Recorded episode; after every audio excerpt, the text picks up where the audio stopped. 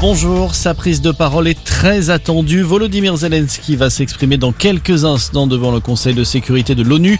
Le président ukrainien devrait à nouveau alerter la communauté internationale sur le massacre de Boutcha, ville martyre près de Kiev où des centaines de cadavres de civils ont été retrouvés après le départ de l'armée russe. La guerre en Ukraine qui pourrait d'ailleurs révéler d'autres atrocités de ce type. C'est en tout cas la crainte du secrétaire général de l'OTAN lors d'un discours à Bruxelles. Selon lui, la Russie est loin d'être affaiblie. De repositionner ses troupes à l'est de l'Ukraine pour prendre le contrôle de l'ensemble du Donbass.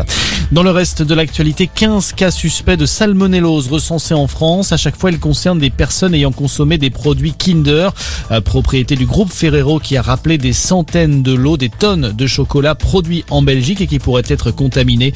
Euh, des examens sont en cours. Le procureur de la République de Bobigny doit s'adresser à 16h30 devant la presse. Il va faire le point sur l'enquête après la mort de Jérémy Cohen, mi-février à Bobigny.